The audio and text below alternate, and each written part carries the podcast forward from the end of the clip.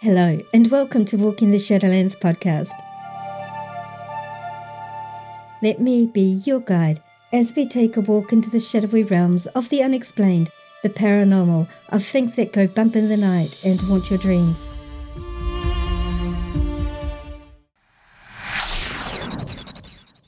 Your hosts, I'm Marianne, and I would like to welcome you to our podcast. Thank you so much for joining us tonight, today, whatever time it is, wherever you are living in this beautiful world of ours. So sit back, relax, and let me be your guide as we walk into the Shadowlands together and discover what awaits us there.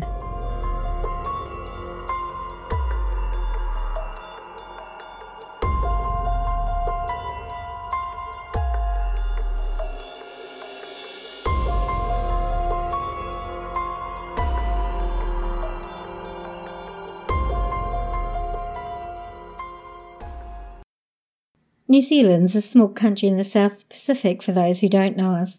Comprising of two main islands, the North and the South Islands, we are the last stop and the main gateway for most countries in the world who have bases in the Antarctic. So, geographically, we're a fairly isolated country. However, our isolation doesn't preclude us from our fair share of UFO sightings and encounters. I clearly recall that in late 1978, New Zealand had a flap of UFO sightings, primarily off the coast of the South Island, which was all over our media then. And given my interest in the subject, considering my childhood experiences, I was eagerly following what news the public was given. These sightings initially began on December the 21st when the crew of a Safe Air Limited cargo plane observed strange lighted objects around their Argosy aircraft. The lights, ranging in size to that of a house, tracked them for several minutes before disappearing and reappearing elsewhere. They appeared on the Wellington ATC radar, on the aircraft radar, and were sighted by hundreds of people on the ground. Nine days later, late in the evening of December the 31st, more extraordinary events took place off the coast of New Zealand. Another Argosy freight plane, this time carrying an Australian television crew, became involved in a series of UFO sightings that made headlines worldwide.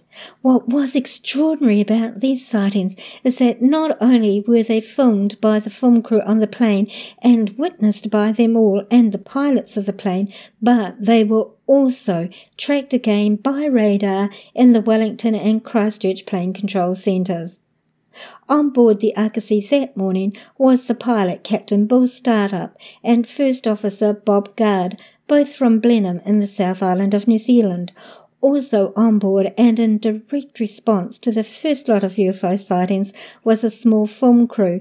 Mainly they were there due to the current Australian interest in UFOs solely as the result of the disappearance of Frederick Valentich two months prior a pilot whose Cessna light aircraft disappeared over the Bass Strait after he informed Melbourne Air Traffic Control that there was an aircraft a thousand feet above him. The final words that were ever heard from him before he disappeared off the radar for good were, It's not an aircraft. So, when the news about our first lot of sightings reached the ears of the Australian press, they contacted a well known reporter by the name of Quentin Fogarty, who at that stage worked for Channel Zero, now Channel 10, Melbourne Television, to cover the story, mainly because he was at that stage on a holiday in New Zealand. So he and a small film crew comprising of a freelance cameraman by the name of David Crockett, his wife Ngaire, a freelance sound recordist, who are both from Wellington, New Zealand. Dennis Grant, a New Zealand television journalist, was also there. All managed to get on board an Argosy that was travelling the exact same route in the same hours as the first lot of sightings. What was recorded on that flight is widely regarded as one of the world's top 10 most credible UFO sightings caught on film and would irrevocably change the lives of all those involved. Both in the air and on the ground, the resulting story was shared worldwide. So, are you ready to walk with me into this part of the Shadowlands and learn more about these experiences? Let's begin.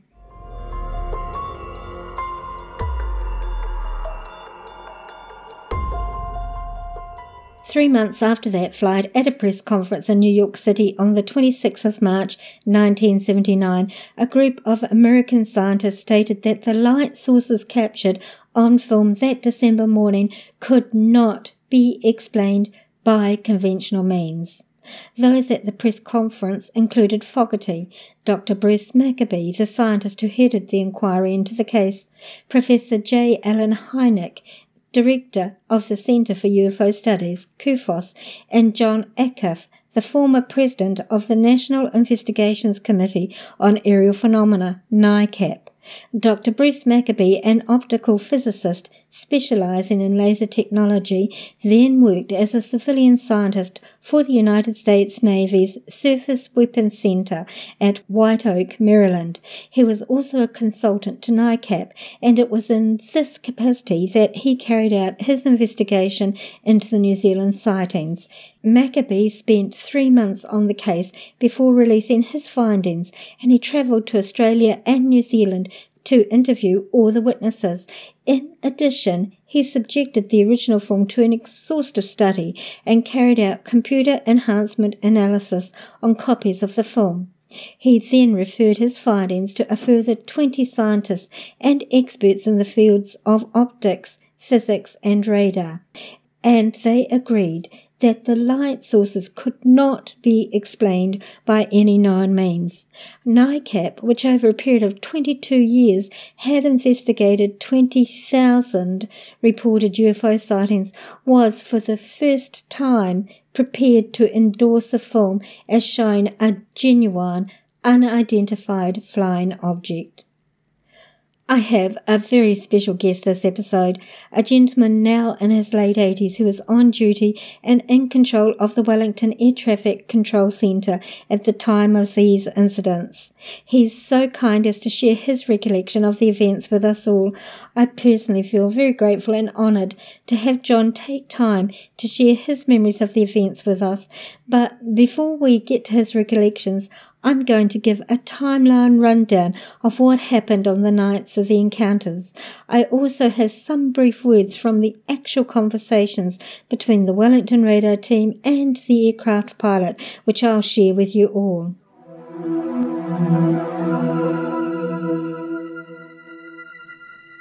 Okay, timeline of the first sightings on the December the 20th to the 21st of 1978.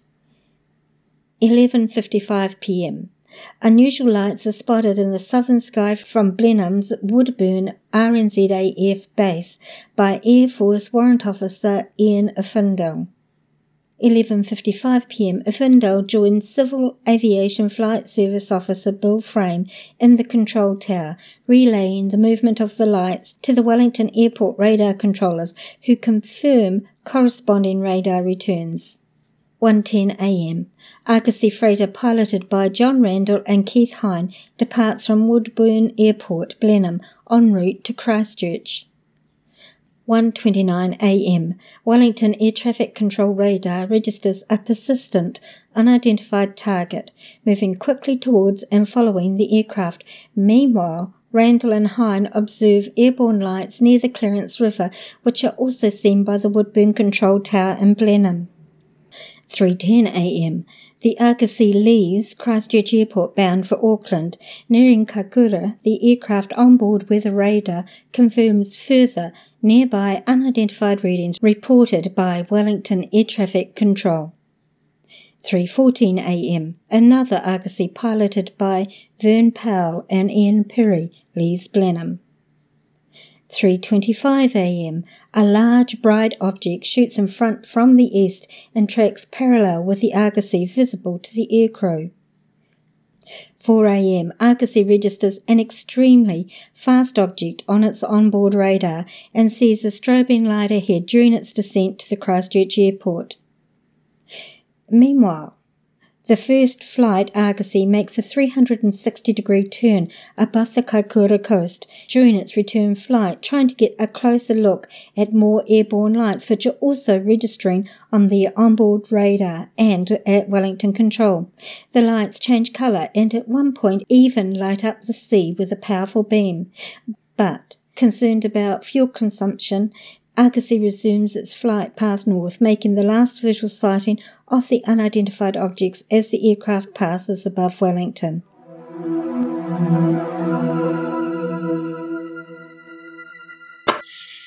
Ten o'clock to you, range 30 miles. It is a large target. This one tracked down from Wellington. We saw first of all about 30 miles out from Wellington. It tracked down to 60 miles and has remained stationary for about three quarters of an hour and has now moved about 20 miles to the west. The pilot looked to his 10 o'clock position and was amazed to see that there was a large, bright, glowing white light that was tinged with red exactly where the Wellington radar said it would be. We have a bright red glowing light out our 10 o'clock position. Hard to say what range it is, but it's definitely airborne. Of course, the men in the radar room were pretty excited about this because until then, an unidentified and unexplained target had now become a reality to them. The messages between the radar and the pilot continued. The ones off the Clarence Coast have disappeared from the radar at the moment. Roger. That one, the bright red one, has also faded from radar at this time. It's still there. It's very bright. We are very pleased you saw that one. We've been tracking it since half past midnight and we were hoping that someone would see it. It is the most pronounced of them. Despite the fact that the flight crew were unable to estimate the size of the object, radar puts its position at 2,000 to 3,000 feet above the aircraft. It appears to be a stationary at the moment. That is confirmed. It has been stationary there for about 45 minutes. However, the UFO then suddenly began to move on a parallel track with the aircraft. That one on your left, I think you will find it is starting to move in the same direction as yourself. It would appear it has moved approximately four miles while we have been speaking. Yes, the light just gone out. He has disappeared from the radar too. However, the UFO soon reappeared both visually for the pilots and on radar, and it tracked the Argosy for about 12 miles before disappearing. At around the same time, Andy Hurd, who was pretty excited about all of this, called up the Christchurch radar room.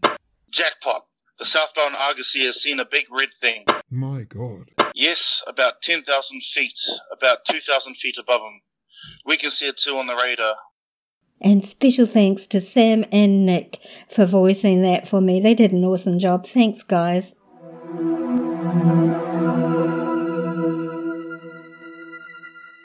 Timeline of the second sightings, December the 31st, 1978.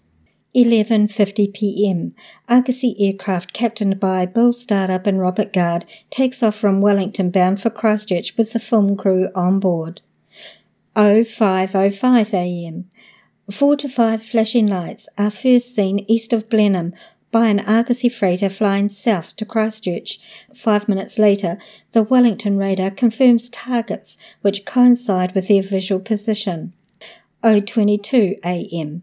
Wellington Aircraft Control reports a sizable radar target straight ahead of the aircraft, which then travels to port. The aircraft turns 360 degrees but is unable to relocate the light. 027 am. More bright flashing lights appear visually and on radar east of the Kaikoura Peninsula. They rapidly approach the aircraft and seem to pass above it. 101 am. Christchurch Air Traffic Control radar confirms an unidentified target tracking parallel with the aircraft prior to their landing, which then carries on southward. 2:16 a.m. The Argosy takes off from Christchurch and is almost immediately joined by a large orangish light, which is filmed by the film crew on the plane. But there were actually more than one light flying around the craft, as affirmed by John later in this episode.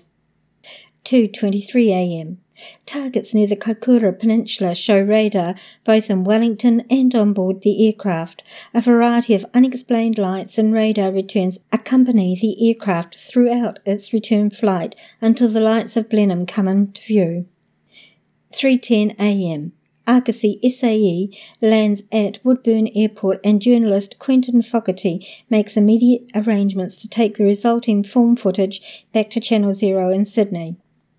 Fogarty said this about part of his own personal sighting of some of the UFOs on board the Argosy, quote, they pointed out lights of Kaikoura township in the distance, and that was when my heart skipped a beat. There, apparently hovering above the town, was a row of bright, pulsating lights. The crew had spotted the lights several minutes earlier, and it did not take them very long to realize they were looking at something unusual. After all, the night sky was their domain. They had flown the same route many times before, and they were familiar with the conventional light sources in the area, but these lights were neither stars, planets, ground lights, fishing boats, nor cabin light reflections. I was totally fascinated by the row of lights pulsating in the distance. On closer inspection, I realized they were not exactly above the town, but slightly out to sea. At times there were six or seven in a row. One would fade and disappear, and suddenly another would grow and pulsate. To me, they were like globes of pulsating light, ranging in colour from yellowish white to orange with a red tinge. When they expanded, they did so quickly and they retained their brilliance from a pinpoint to the final globular shape. It was like watching a string of incandescent bulbs being turned on and off. Occasionally the light shone downwards like the beam from a searchlight. End quote.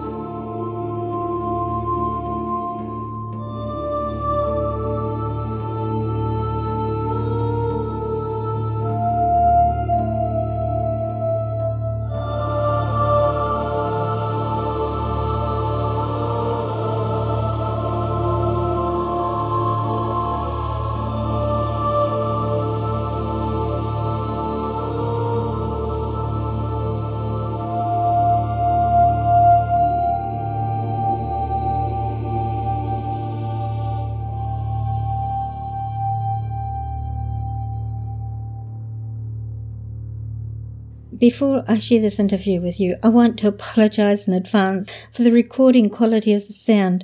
John is very old school. He only had a landline phone. So in order to be able to record his interview, I had to use a bit of Kiwi ingenuity. And I had my cell phone on speakerphone and I was recording the conversation from my cell phone speaker through my microphone. The quality of both our voices isn't that great, and that's the reason why. But it's the best that I could do, and you can still hear him quite clearly. Very articulate man, very charming gentleman. And I'd like to introduce you now to my guest, John Cordy.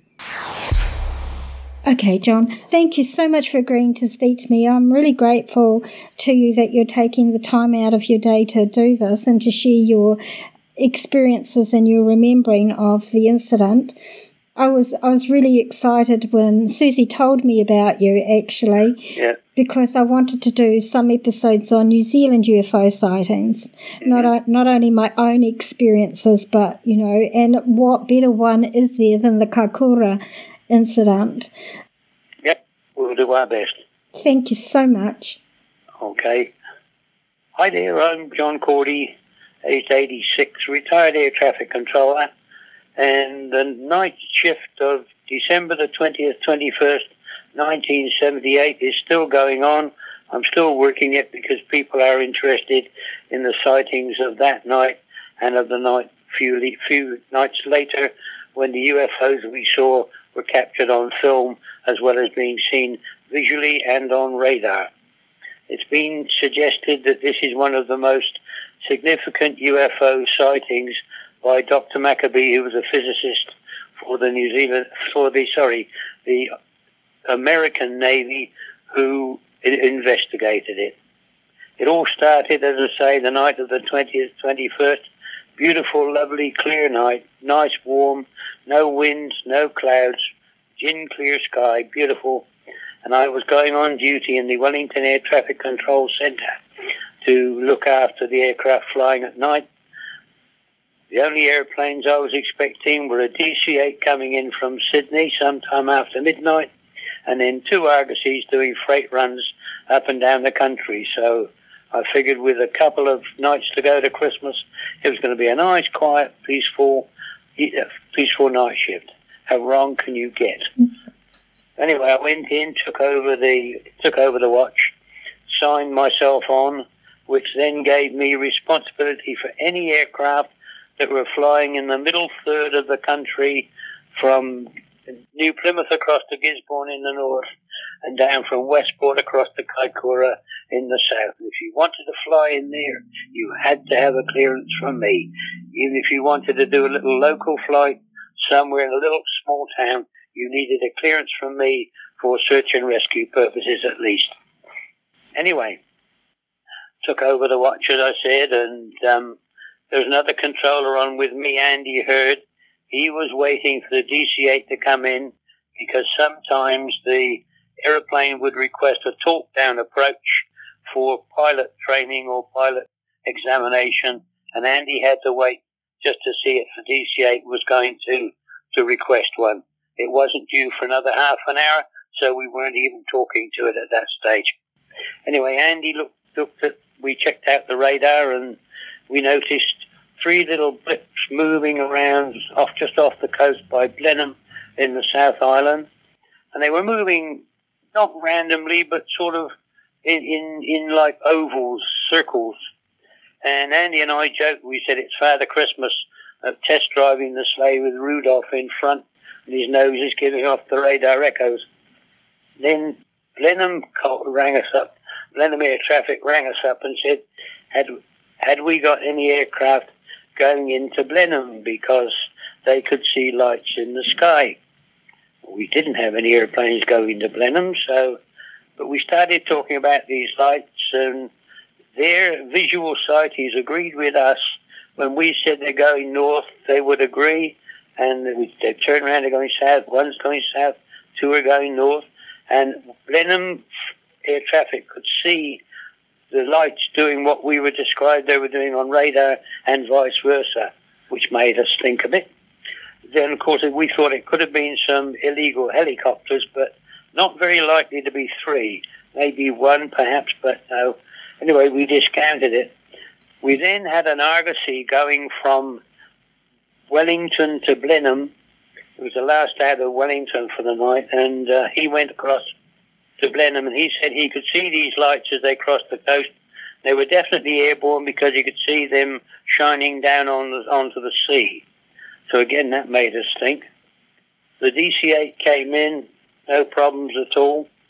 Meantime, the phones were going a little bit uh, crazy. We had phone calls from people at the Hutt Valley north of Wellington, people in the South Island, the police in Wellington, the police in Blenheim, the police in a place called Seddon. Wow. Mm. Had we got aircraft, because we, they could all see, people were seeing strange lights in the sky.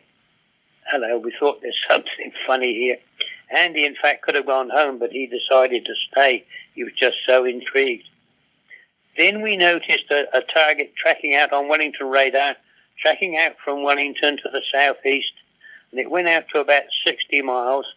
Then it stopped now that is strange, and we could still see it.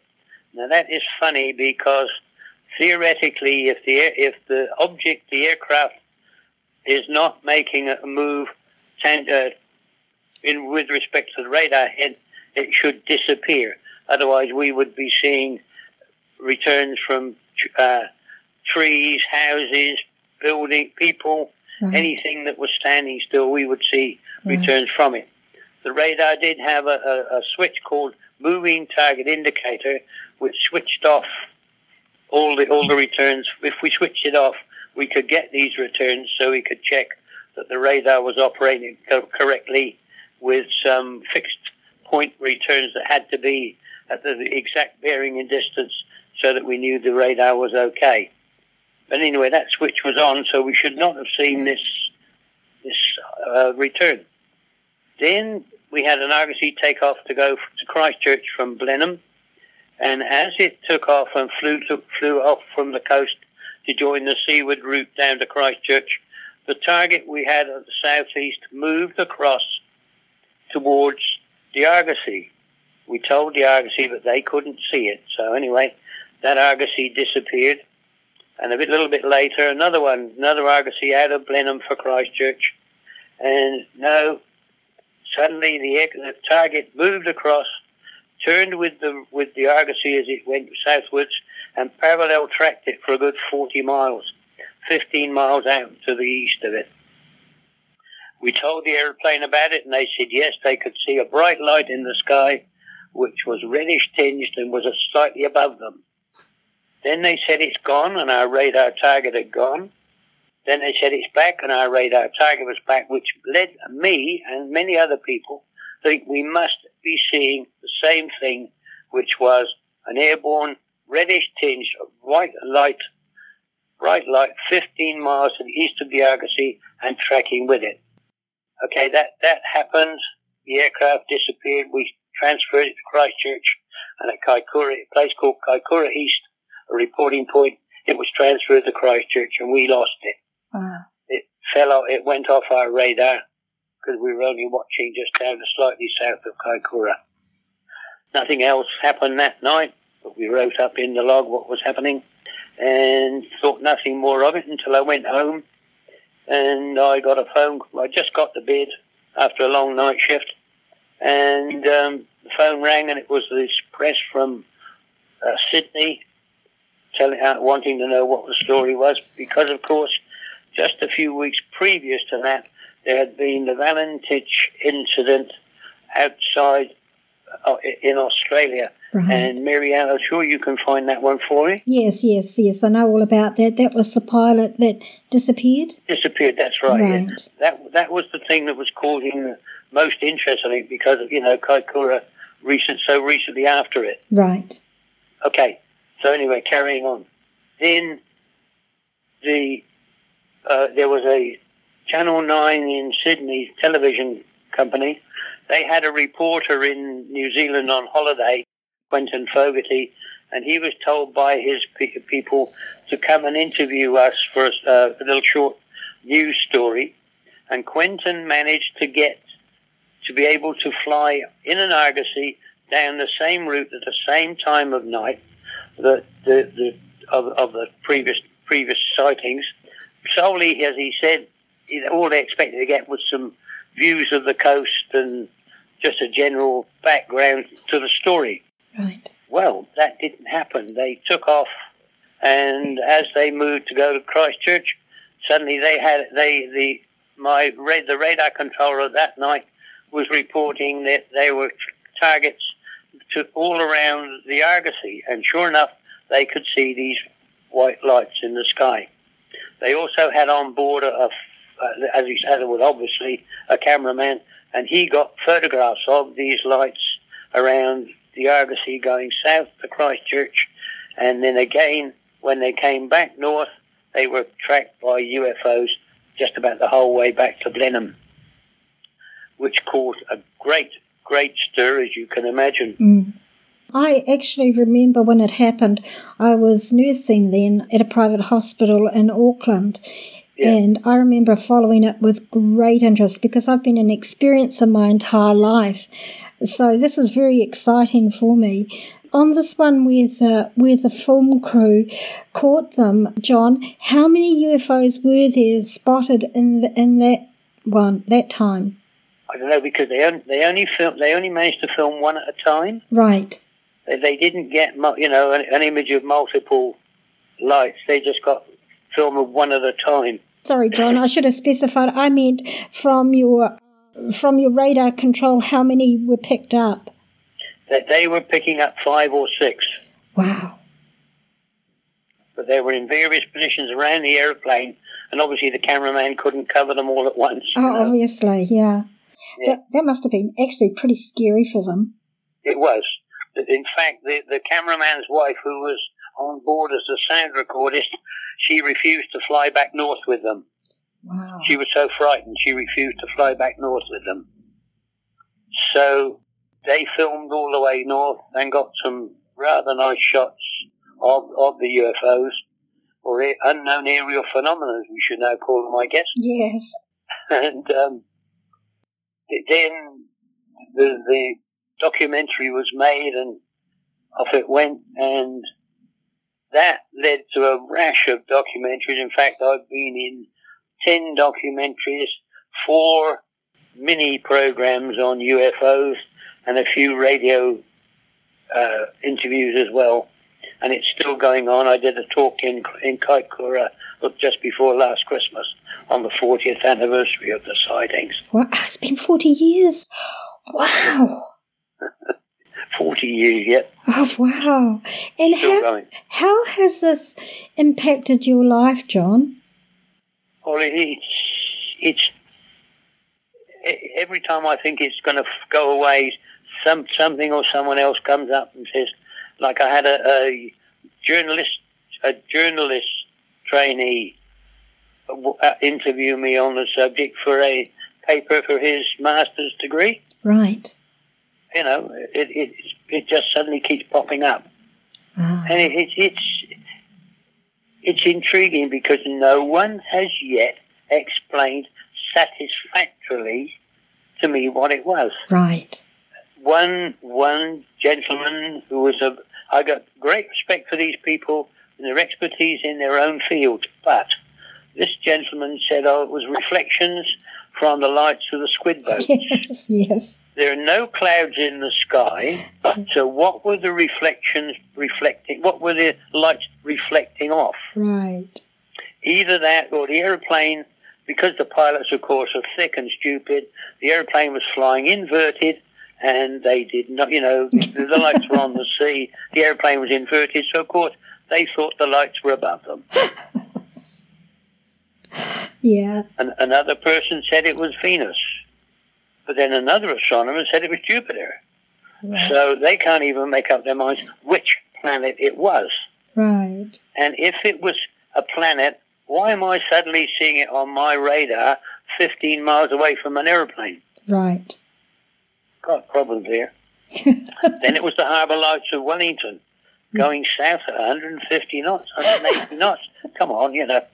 As I say, nobody, nobody. Oh, and of course, the, the other, the, the, the, the general cop out for all of them was that the radar was notorious, as one gentleman said in the um, Invasion Earth documentary on National Geographic, was notorious for playing up and showing angels and that. Oh, what? Did he not think that we know what angels look like on a radar screen? Did he not think that being professionals, we would not have used the radar if it was if it was showing up so playing up so badly? Is he happy then to entrust his safety to us Right. to look after him when he's flying? Obviously, he is. Right. But we were stupid that we we couldn't recognise an angel or a spurious return on the radar when we saw it. Wow. None of them have covered, considered all of the evidence. The photographs that say that show the lights. I'm, um, I'm, I don't. I'm not saying they're alien spacecraft. They're unidentified aerial phenomena, as, it- as the U.S. Navy have now decided. Right. But nobody has yet said, okay, there was an object, there was a light 15 miles away from an aeroplane. It must have been the same thing because when it disappeared and came back, both the radar and, and the visual sightings reoccurred. Nobody's considered the whole of the evidence together. The evidence of the film, the, eye, the, the eyewitnesses, the radar contacts. Nobody has considered all of them together. Right. And I don't know where we go from there, quite frankly. And, and that must actually must have caused you guys quite a bit of frustration, I imagine, Yeah, because we we actually got quite frustrated because we the part the, the air crew and us felt we were being belittled. yeah, You know, oh, we're we're stupid. Maybe we drank too much pre-Christmas wine. yeah, It, it, we were made to feel that, oh, you know, you don't know what you're talking about. yeah, we are experts preening themselves. The gentleman on the Invasion Earth one who says that the radar was notorious is sitting there stroking his telescope, large telescope like a phallic object. But we're stupid, you know. right. Sorry, I just have this visual in my mind. we are stupid, you know. But I understand your frustration, and you are professional. I mean, people trust you with their lives, Exactly. and yet they can't trust your judgment call on this. It's just, No, I, I, I you know, uh, I'm sorry that you were treated like that because that's Oh, just absolutely wrong. these, these things happen. I, I, I, I think to be fair to the experts, their, and I, it's only a guess on my part, their brief with this program, Invasion Earth, was to s- suggest that there is in fact no threat to Right, Earth from these things. Right. And I suspect that is the background premise of that the producers have, have given them. Right. You know, these things, try and denigrate them as much as you can because we would prefer that there is no threat to Earth. Yeah. Yeah. And that's been that's been actually the way the governments have worked with all the UFO Yeah, things. I, I, I, I, I, I, I agree with, uh, I can't remember the gentleman who wrote it. He considers that the governments of the world know more than they're saying, Mm. but that they're fright, they are frightened to release the truth because it would cause chaos. That's the excuse they use anyway. Oh, it's a good excuse, yeah. Yeah, but, you yeah, it's a good excuse. Yeah, yeah, and and all these years you've carried that that memory this whole time, and as you said, it won't die because somebody like me always comes along and brings it Oh, back yeah. up for you. that's right, yeah. But Yeah, I don't mind. I mean, I'm quite happy to, to talk about it, but um, as I said, I, I've got no firm conclusions as to what they were. They were unidentified flying objects, but the clue is the word unidentified. correct. All we saw were, or all was seen were lights in the sky and radar targets. Nothing solid, metallic, or whatever, if you know what I mean. Yes, I do. Yes, absolutely. And and like in any other situation, people would be calling on you for your technical knowledge and your expertise. But just in this, they don't accept it. It's just double standards, eh? Just Yeah. double standards. as I say, they, they, they refused to recognize the fact that the radar could see something where the pilots could see something and that the two coincided. But they, they don't want to admit to that Right. Because that, that to me that tells that tells me that they don't know what they're what they're saying. They, Right. they are guessing as much as I am. Absolutely. Absolutely. So, uh, mm, from this this incident, how has that has that created an interest in you in this area? I've always been interested in UFOs. It all started back in 1954 or thereabouts. I can't remember the year now, to be honest. I was working nights in the operations room at uh, RAF St Eval near Newquay in Cornwall, having been grounded with an ear infection. And uh, an airman was walking along the road with me, called my attention to a green light that was travelling quite quickly across the sky. I thought, oh, it's a meteor. And then suddenly it sharply turned, and I mean sharply turned 45 degrees to the right. Now, aeroplanes, when they turn, however fast they're going, they turn in circles, they turn Right. in arcs. This thing almost spun on a sixpence, 45 degrees on a different angle. wow. So that was. That became a UFO, of course, and those we had to report to Air Ministry at that time. Right.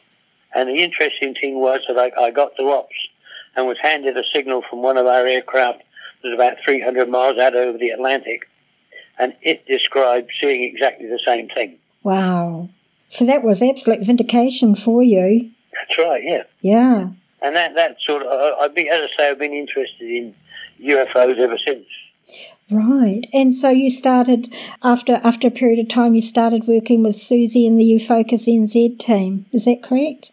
Oh, yeah. Um, well, I, I, I don't know when Susie and I finally first got together, but um, we started talking about, I started talking about it, and I've been to Tauranga to talk to the UFO group out there, up there about the things, stay with Susie, and um, I, I agreed to help her with investigations that in- included aircraft sightings, or and other sightings as well. Right.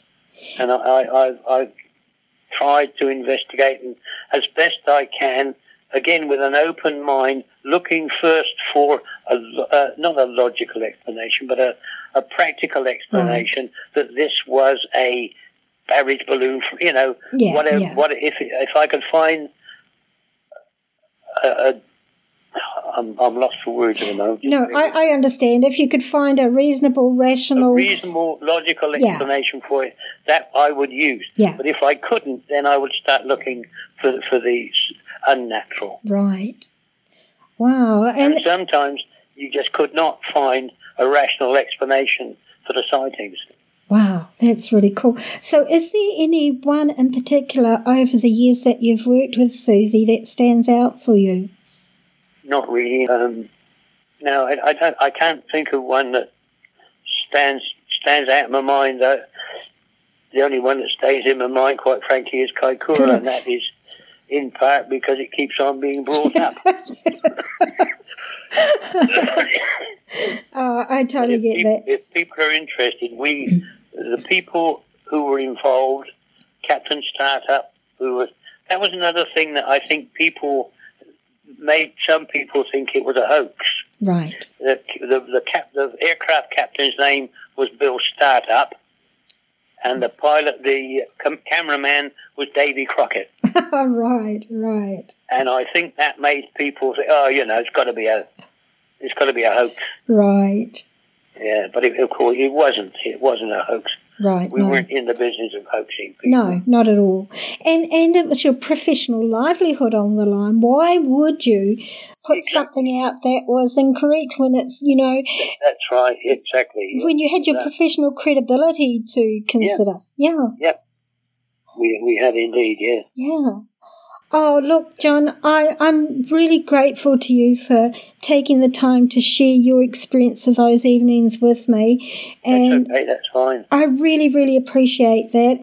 The funniest thing you asked about the way it affected my life, Yeah, it's quite comical because at one time, uh, Paul Holmes did a did a, a an article an item on it, right. and I was interviewed for that with for his television program. Well, about two days after it screened, I was in a cafe in town having my lunch. There were two two ladies looking. And they kept looking across at me and talking to each other. Finally, one of them came over and she said, "Excuse me," she said. "I hope you don't mind my asking, but my friend and I can't agree. Were you or were you not on the Paul Holmes show the other night?" I said, "Yes, I was." and that that that is the know people. I saw you on television the other night. Oh, that's really cute. I'm really grateful for your time. Thanks very much. Not a problem. Take care and have a good day. You too. Bye bye, John. Bye bye.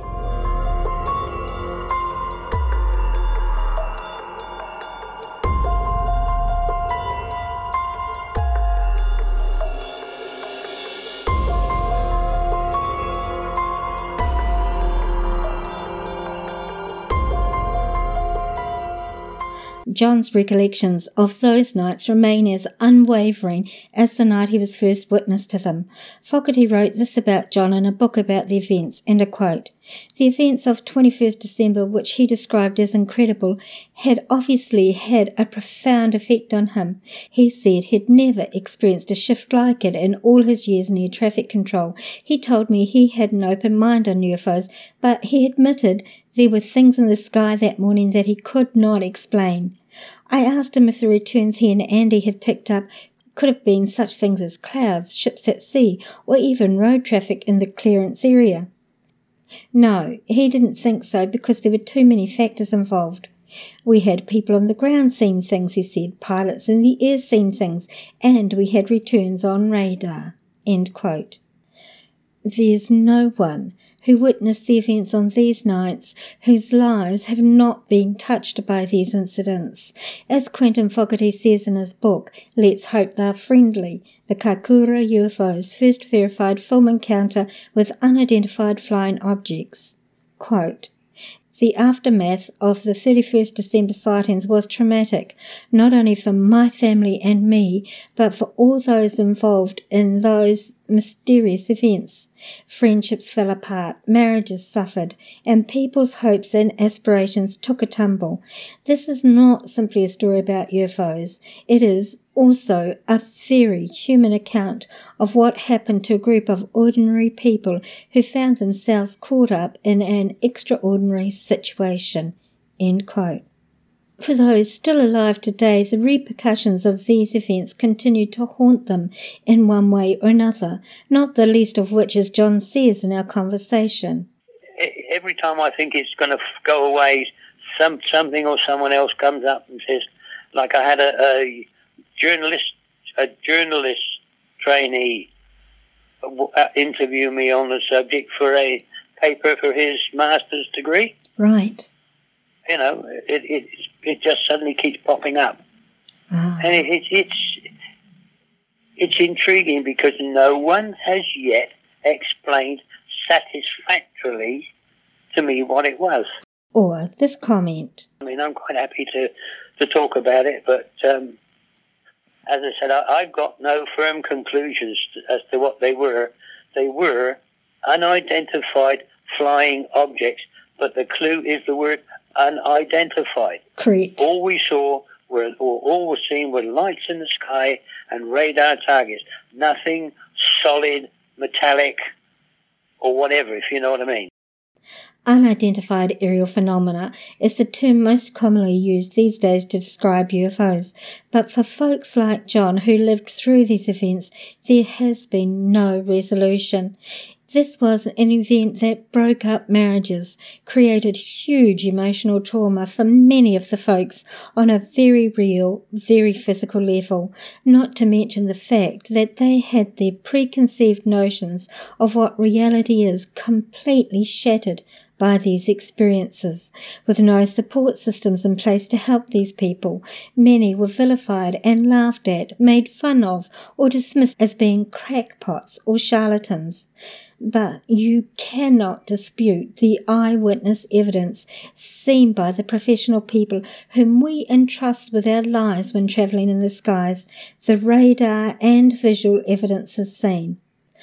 I personally know for myself that life exists off of this, our third rock from the sun, our planet Earth that we are not the only civilizations existing in this cosmos, but for people like John and Quentin and all the others involved in this, it's been a hard struggle for them to come to terms with what they experienced. Some had more difficulty than others, but none of them had any sort of emotional or psychological support after one of the world's top 10 most credible filmed UFO encounters ever. I personally take my hat off to these ladies and gentlemen involved in this. Kudos to them for standing up to the intense public scrutiny and disbelief of many people that followed. Their strength in the face of this disbelief opened the way for people to be able to be more open about their experiences. For that, I thank you all. If this episode's brought up any memories and issues for you, then you can always contact Susie's UFO Experiences support team at www.communicatorlink.com. Or if you want to talk to me about your experiences or memories, you can email me at shadowlands at yahoo.com or through the podcast website contact page www.walkingtheshadowlands.com. Just be kind to yourself and know it's okay to remember, and you most definitely are not alone in your experiences.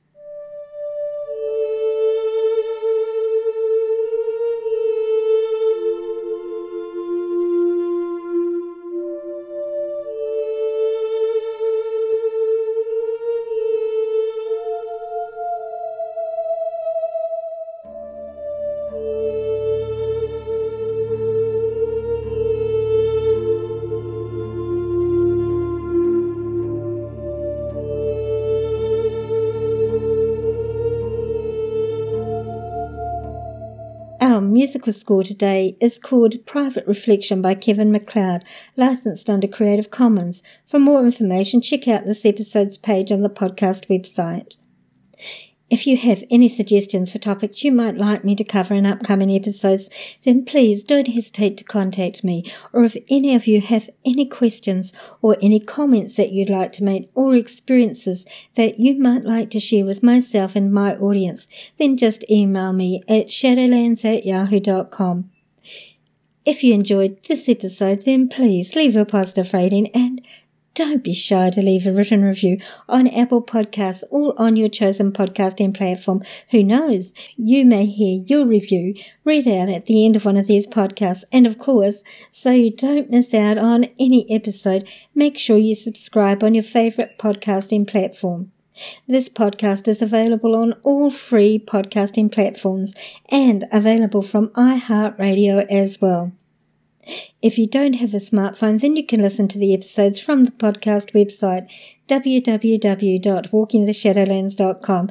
For those hearing impaired, there's a full written transcript of each episode on the website so you don't miss out at all. Tell your friends, tell your family, tell your workmates about our show. Encourage them to listen and to subscribe also. The more the merrier. Check out our Facebook page, Walking the Shadowlands, our Instagram feed of the same name, and our Twitter feed at Shadowlands10. Like and follow for hints on our upcoming episodes.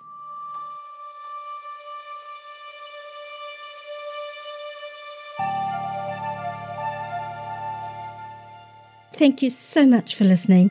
Tonight, today, wherever you are in this beautiful world of ours, we'll see you this time next week.